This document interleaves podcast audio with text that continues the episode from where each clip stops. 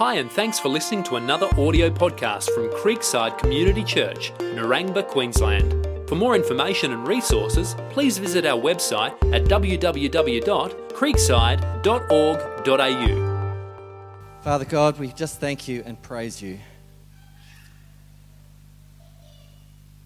We just want to still ourselves before you, Lord, as we've been singing. Speak, Lord. Speak to us today. Refresh us and help us to hear your word. We thank you, Father, we wait upon you today. In Jesus' name, Amen. Well, today we come to our last uh, session on the, from the book of Chronicles. We're talking about leadership. So I thought I would start by bringing out my favorite uh, cartoons. I have a little cartoon collection which uh, I've been adding to over the years, and I don't get many opportunities to show, to show them off on Christian leadership. I'm getting uh, no action over here, so uh, sorry, guys. Um, okay, so please uh, encourage me by laughing, even though I know they're not really all that funny. Anyway, uh, eventually Hank realized he was too rigid for beach ministry. No shirt, no shoes, no service. Next one. That was the best sermon on giving I ever heard. I told you about that one a week or two ago. Day one of the children's coup. At this time, everyone over 12 is dismissed to go to the adults' church in the basement. Brothers, becoming a mega church is no longer enough. We must become a mighty morphin power church. And uh, last one, I'm aware that some of us take our leadership role a bit more seriously than others. Well, Chronicles is really a book full of stories about Christian leadership and it gives us the characteristics, the ingredients for successful reformation, uh, and many examples of leaders who brought reformation to their people in their day. We've seen examples of leaders who had great organization. We see in Chronicles examples of intense heaven moving prayer. We see examples of vibrant praise and worship to God amongst the people of God. We've seen example of, of uh, a very wise handling of finances and generosity. We've seen examples of courage and boldness in faith and stepping out to trust God in faith. We've seen examples of, of, of getting rid of idolatry. We've seen examples of great attention to detail and following through on plans which have been made. This is what Chronicles is full of. And uh, it's Vision Sunday today, so I think we can stop and thank God for what He has birthed amongst us in our congregation. We can thank God for the sense of boldness and vision which our church displays in moving forward for the plans which God has for us. We can thank God for the organization the planning, the follow through, which is evident by God's grace amongst us. We can thank God for vibrant praise and worship amongst the, our congregation. I'm not saying we're the best in the world. I'm not saying that there's not room for improvement in many, many things. Of course, there is. But we can thank God for all of these aspects, which by God's grace, He is doing amongst us. Uh, what I want to do this morning is focus on uh, a more sober subject, a sobering subject, which is a, a pattern, a theme which comes all the way through Chronicles. And that is that all of the leaders muck up the end of their lives, nearly without an exception. Starts with David and Solomon, which actually uh, well, we know that they do muck up the end of their lives. David commits adultery and murder. Solomon gets sucked into idolatry. Chronicles, it's, it's almost as if Chronicles just finds it too embarrassing to mention their sins, and it does omit them. We, find, we read about them in Kings. It's almost like these guys are inspiring role models of the past. Let's just hush hush, move on quickly at the end of their lives because we don't want to get depressed by actually hearing about their failures. But every single other king uh, we, we, we find that they muck up the end of their lives. Rehoboam, chapter 12, when the rule of Rehoboam was established and he was strong, he abandoned the law of the Lord and all Israel with him. Asa, at the end of his reign, uh, basically buys off uh, protection from the Syrians by get, taking gold and silver out of the temple. Jehoshaphat, chapter 20, makes an alliance with an evil king to save his skin. Joash, chapter 24, falls into idolatry. Uzziah, chapter 26, became proud and arrogant, disobeying God's word. When he was strong, he grew proud to his destruction. Hezekiah, chapter 32, he became proud and arrogant as well. The last example, uh, the major example of a, a, a, reforming king in the book of Chronicles is Josiah. Uh, so let's, what we're going to do this morning is just uh, summarize the life of Josiah. Because what we have in Josiah is really, if you want to read Chronicles quickly, you don't have time to read the whole thing. You just read the two chapters about Josiah because you get all the best bits of, of Chronicles rolled into one guy. His name's Josiah. Second Chronicles 34 35. And this guy has got everything all together. I might just um, move this over here because I'm not used to having the screen over there, uh, over here. Um, okay, so Josiah. Let's have a look at the life of Josiah. Josiah is the complete package as a leader. First of all, we find that Josiah is a, a king who seeks after God. His trust is in God, he relies on God. Secondly, chapter 34, verse 3, he gets rid of the idolatry. 34, verse 3, he began to purge Judah and Jerusalem of the high places, the Asherim, the carved metal, the carved and the metal images. Josiah gets rid of the idolatry. Thirdly, uh, next verse Josiah repairs the temple of God verse 8. He gathered, he made organizations, plans to repair the house of the Lord his God. He values the temple, which is the, the, the, place where the presence of God would be revealed on earth. Number four, Josiah gathers and consecrates money for the temple of God. He uses the finances of the kingdom wisely. They came to Hilkiah the priest and gave him the money that had been brought into the house of God. Number five, Josiah mobilizes his musicians. 34 12 to 13. The Levites, all who were skillful with instruments of music, were over the burden bearers, directed all who did work in every kind of service. Number six, he calls people to listen to and obey the Bible. This is the, probably the major aspect of Josiah's life which is emphasized. He gathers the people of God. The, the book of the law is found in Josiah's reign, and then he gathers the people of God and he reads it in their presence, and then he makes them stand and commit to obeying the word of God. Number seven, Josiah leads the people in celebration together. Chapter 35, verses 1 to 19. Josiah kept a Passover to the Lord in Jerusalem. Verse 18 No Passover had like it had been kept in Israel since the days of Samuel the prophet. Josiah is the complete package as far as Chronicles goes. You notice that all of those topics we've been talking about over the last two months or so, Josiah, tick, tick, tick, tick, tick, every single one.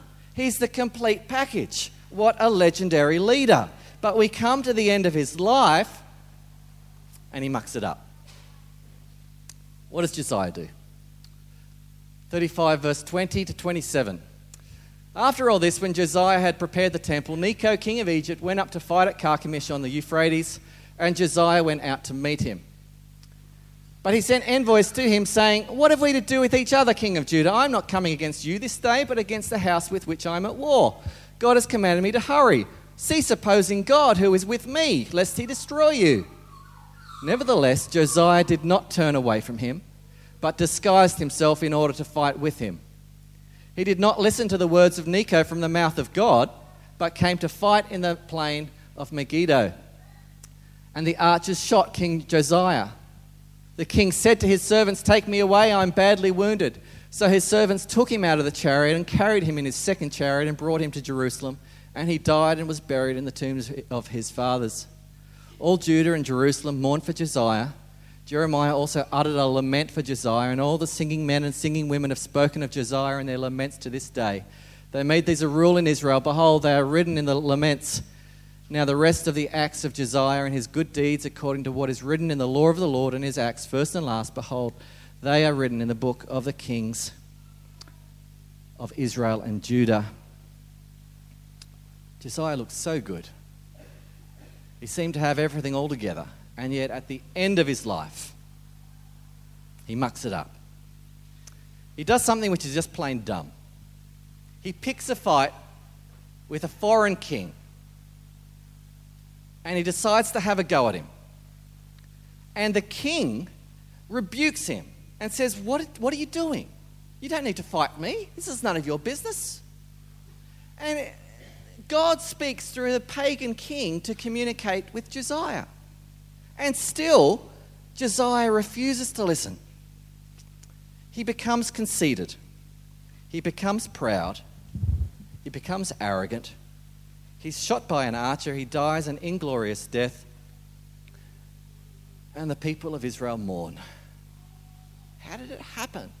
We thought he had the goods. We thought he was such a godly, wise leader. And yet he falls in a moment of folly, in a moment of stupidity. He falls. What are the lessons we can learn from this? Let me suggest four lessons this morning from all these men who mucked up the end of their lives.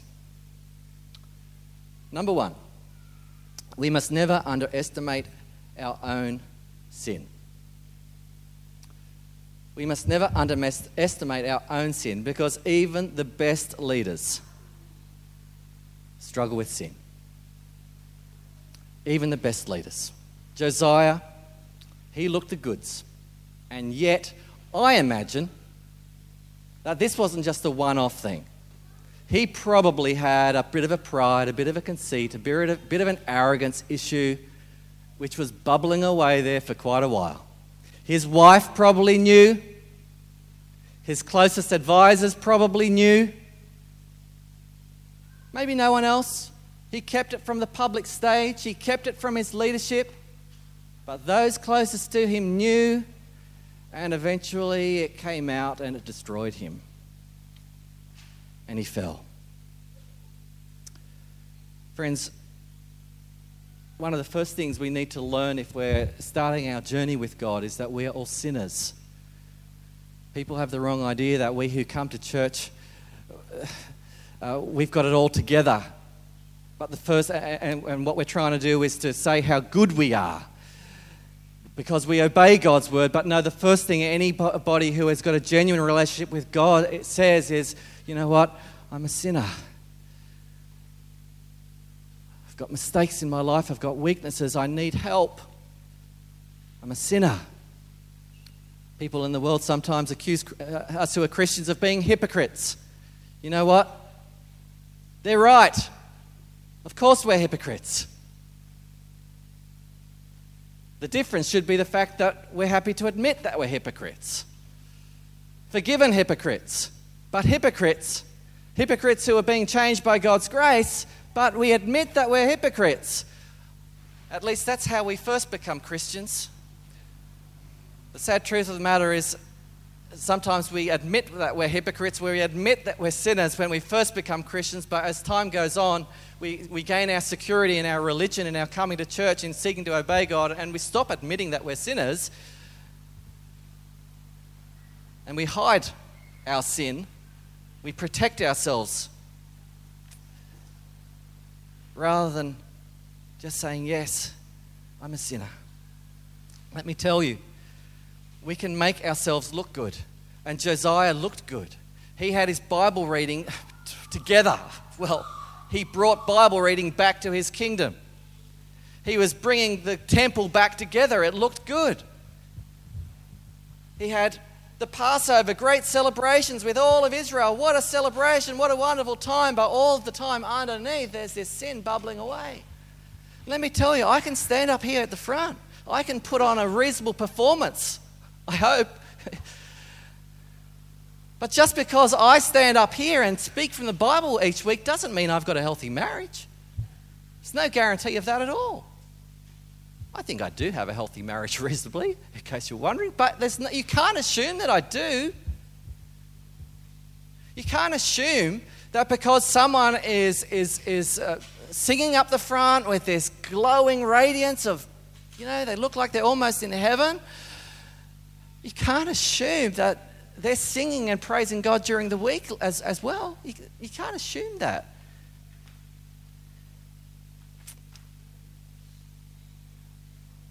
The biggest problem which we need to address in our, our, in our church life is not getting more people here on Sunday. It's not sharpening up church services. It's not having more ministries. The biggest problem which we have to address is making sure we love God. Because I tell you, if we have hearts which are loving God and are not just bowed down by sin, secret sins which are constantly undermining the work of God in our life, if we have a church full of people who are overflowing with joy for Jesus, not just on Sunday morning from uh, 10 to 11 a.m., but seven days a week, I tell you what, people will want to know about it. People will come.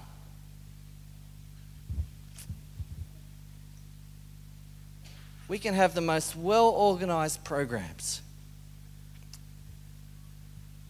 But we can have a church full of people driven out of duty rather than out of love for Jesus. We must never underestimate our own sin. And so, secondly, we must make discipleship our first responsibility. Now, those of you who've been coming to Creekside here for a while, you know that this is my hobby horse, which I keep on coming back to. I don't apologize for that because I just think this is true. I just think this is true.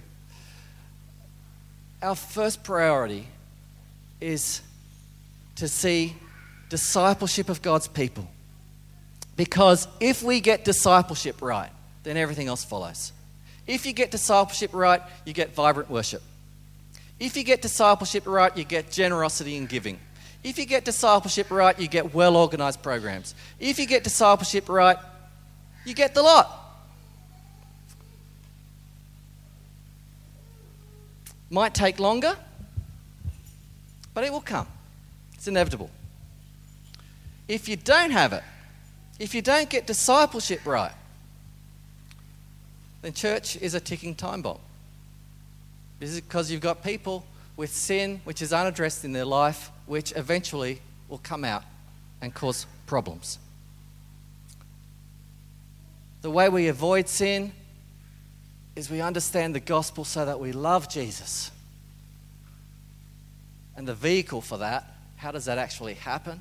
Is through the process of discipleship. Even a leader like Josiah, he has a private weakness which is unaddressed and there's catastrophic results. What's the problem? Why is there so many churches which are split? Why are there so many accusations of, of, uh, in the world? Why is it the case that so many people in the world do think that Christians are all hypocrites? Why? Because there's a failure in discipleship. Why is it possible that you can have someone like Ted Haggard? Remember Ted Haggard? Mega church pastor, 14,000 people in that church.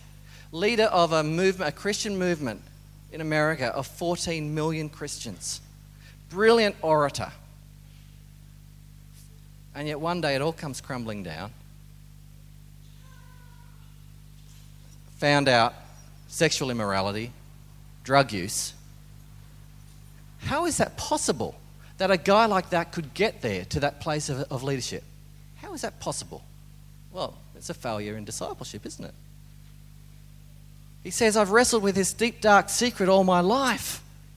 Well, how is it that he got there with that deep, dark secret unaddressed? Now, I think we're really making progress. Uh, and I just want to thank God that in, in our church here, I've, the last year or two, I've made relationships with three, three or four guys in, in our church congregation here. And we're talking, and we're struggling, and we're praying, and we're sharing, and we're growing together in real discipleship. It's great. I want to, make, I want to encourage you above anything else, any other aspect of Christian leadership, at the bottom line, the most important thing is are you growing more in love with Jesus? And that means are you being discipled together so that you do that? Number three, we must cling to God's grace as we serve. Because we might say, well, if it's true that even the best leaders struggle with sin, well, doesn't that mean we should all quit serving God until we get our lives sorted out.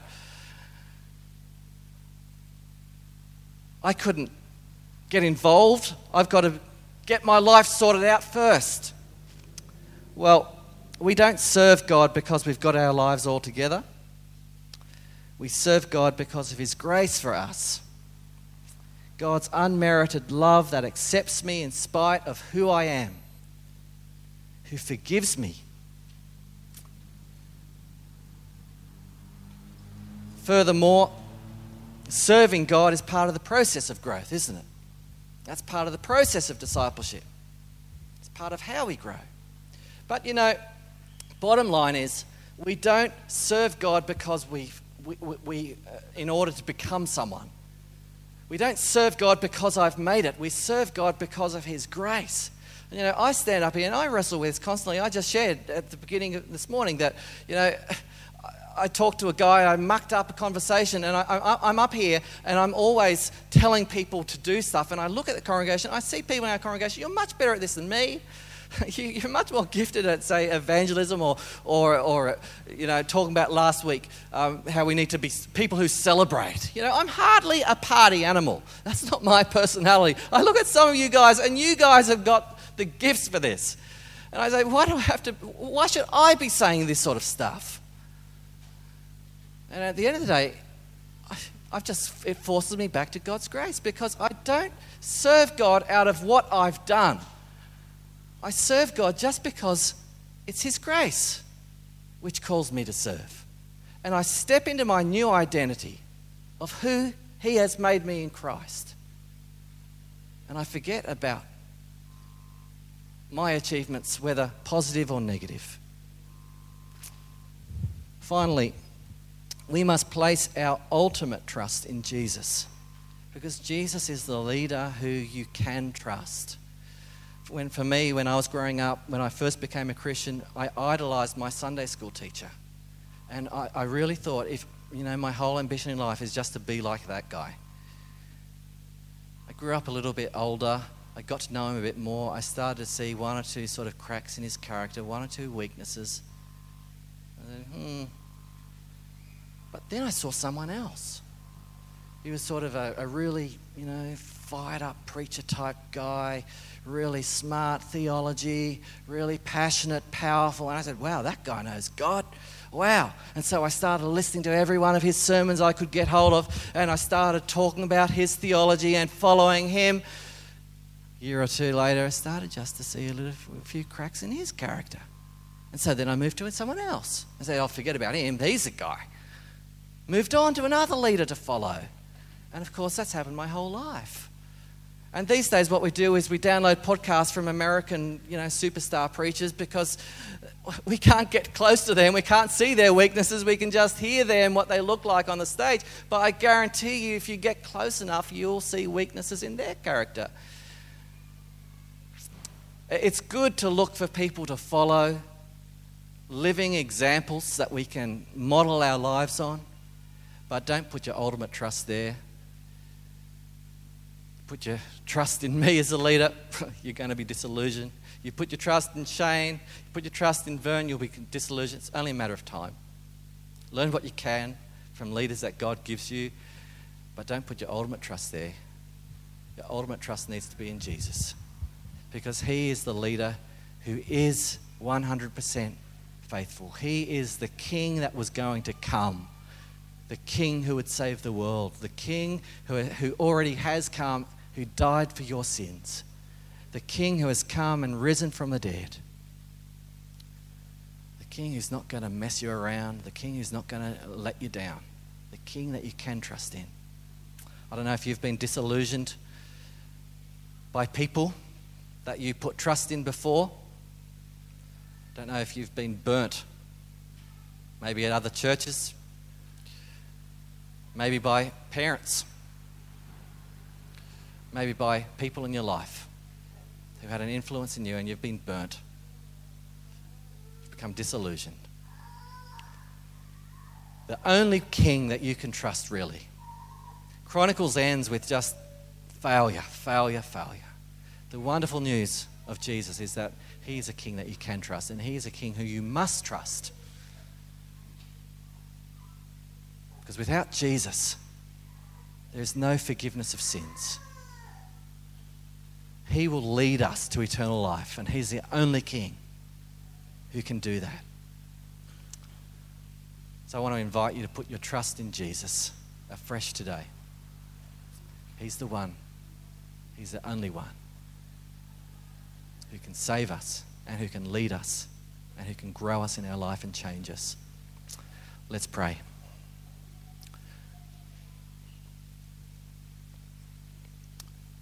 Father, we just want to come to you today. The first step of our coming to you is to admit our sin. So we confess our sin. We confess, Father, that our lives, uh, there's more to our lives sometimes than what we just see on here and Sunday morning with one another. And Father, we confess that there's stuff in our life which needs addressing. Every single one of us, we're still on the journey. But we thank you, Father, for Jesus Christ because he is the King that we can trust and he washes us clean. He is the King who's risen from the dead to bring us life. And he's the only one who's worth trusting. So we trust in him. And we rejoice in him. We place our eyes upon him today. So help us as we learn to follow Him alone and to experience His power in our life.